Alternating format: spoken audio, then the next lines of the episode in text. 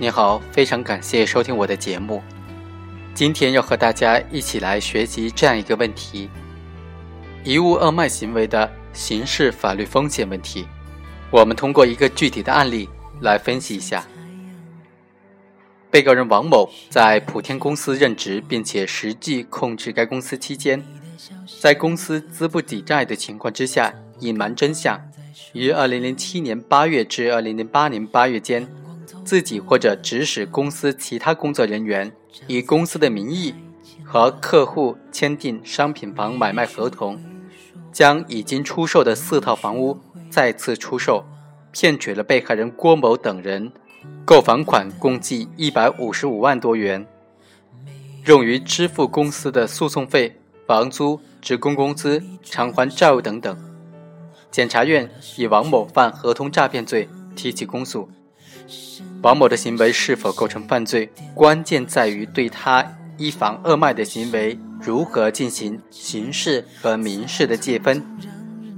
在司法实践当中，一房二卖的行为究竟是属于民法调整的范围，认定为民事欺诈，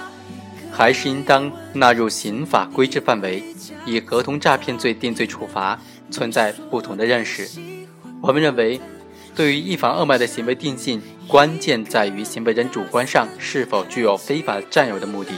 而在此类案件当中，行为人是否具有非法占有的目的，需要综合行为人遗物二卖的具体原因、交房的真实意思表示内容、行为人是否具有调剂交房的能力，以及清偿相关债务的能力等等方面进行综合认定。特别是在售房款没有被个人挥霍占有，而是用于继续经营的情况之下，对一房二卖行为人非法占有目的的认定，更应当审慎的把握。第一，在对一房二卖行为人是否具有非法占有他人财物的目的进行分析认定时，要重点考察一房二卖的具体事由。在本案中，仅从起诉书指控的内容上看。被告人王某在普天公司出现资不抵债的情况之下，将已经签订销售合同的房屋，再与他人另行签订销售合同，非法占有的目的似乎不正自明。然而，从人民法院审查审理的事实来分析，普天公司一房二卖的行为是事出有因的，认定该公司在签订有关房屋销售合同时就具有了非法占有他人财物的目的，理由不足。就普天公司与唐某有关的房屋一卖、二卖行为，依照审理查明的事实和有关的刑法理论，就不能够认定为公司具有非法占有唐某和二手购房者财物的目的。第一，普天公司不具有刑法上非法占有唐某财物的目的。普天公司为唐某保留其中一套房屋，而将其余三套转卖，是因为。其认为唐某所主张的违约金赔偿数额过高，和解协议显示公平。这种显示公平是诱发普天公司一房二卖的主要原因。对于这种自认为本属于自己的财产，而因为不合理因素变为他人财产，此后使用不正当的手段取回的行为，要区分一般的非法占有行为。对此类行为，应当进行非法占有目的的认定。不能够仅仅从形式上侵犯了法益而一律入罪，刑法应当保留必要的克制，体现出其附属性、迁移性。这一理论和做法已经得到司法实践和相关司法解释的认同。例如，最高人民法院在二零零五年印发的《关于审理抢劫、抢夺刑事案件适用法律若干问题的意见》，其中就规定，抢劫赌资。犯罪所得的赃款赃物，以抢劫罪定罪，但行为人仅以其所输的赌资或者所赢的赌债为抢劫对象，一般不以抢劫罪定罪处罚。构成其他犯罪的，依照刑法的相关规定进行处罚。根据这一规定，对于赌徒之间相互以赌资赌债为抢劫对象，不以抢劫罪定罪，主要是考虑到这类行为确实是事出有因。行为人认为其所抢的是本属于其本人的财物，而一般公众的角度来看，被抢方也不应当获得涉案财物的所有权。在本案当中，普天公司并没有将唐某用于该公司支付的两百万元违约金购买的四套房屋全部卖给他人，而是为唐某保留了其中一套。正是表明其主观上具有这样的意识，唐某应该得到相应的经济赔偿部分。我不动，不合理的对我显示公平的，本就属于我的财产，我至少要短暂的行使使用权。在案证据不能够证实普天公司具有抗拒不支付的故意，这样一种主观心态显然不能够等同于一般侵犯财产犯罪当中的非法占有他人财产的目的。此外，普天公司在为唐某保留一套房产的前提之下，将另外三套房产转卖，还有公司当时面临经济困难、急需资金的这种原因，普天公司这样做是为了短时间之内。获取资金是形势所迫，在其理念当中呢，公司只要维持正常的运行，是完全可以通过其他形式偿还汤某的债务。如果再通过民事诉讼等等方式确定合同履行的方式以及违约金损失的赔偿等等，可见本案当中普天公司非法占有的目的并不明显。第二。普天公司不具有非法占有二手房购买者的财务的目的。普天公司将上述唐某用显示公平的违约金作为购房款购买的他公司四套房屋当中的三套转卖给他人，其主观上具有将三套房屋交付给二手房购房者的真实意思表示。一般的一房二卖行为人，在签订二房买卖合同的时候。不具有向二手购房人交房的真实意思，而本案当中，普天公司一房二卖的行为主要针对的是唐某主张违约金过高的行为，即一手购房人。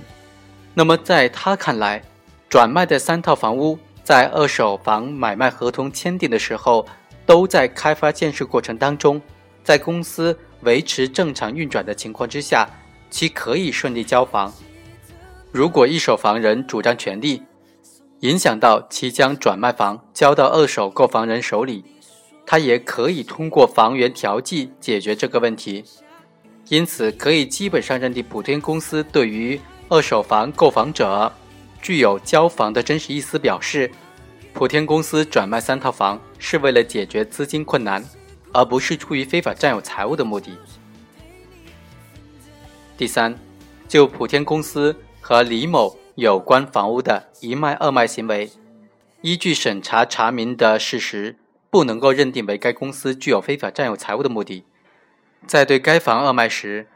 该公司已经做出了给予买方李某调整房源的决定。无论是一手购房者还是二手购房者，在房源上都是有保障的。因此，普天公司对于一手、二手购房者都没有非法占有他财物的目的。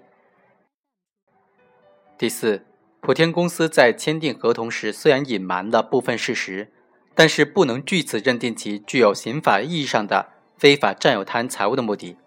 虚构事实、隐瞒真相是民事欺诈和刑事诈骗的共同手段，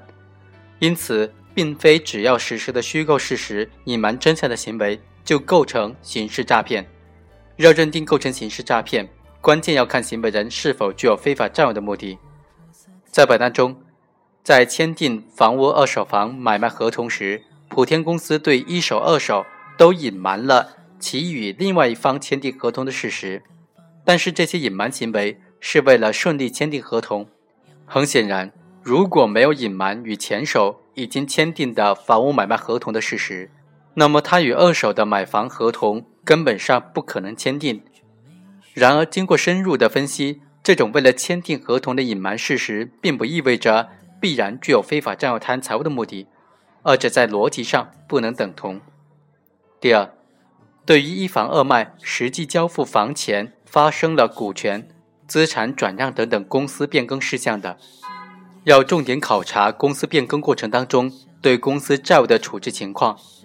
普天公司与后手再次签订房屋销售合同之后，并没有将购房者支付的房款用于挥霍。或者用于高风险经营以及其他不当的非法用途，而是用于公司正常经营和清偿所负的债务。这恰恰表明他有继续正常经营的意愿和行为。后被告人王某将公司股权、土地等等转让他人，并且与受让方签订的协议，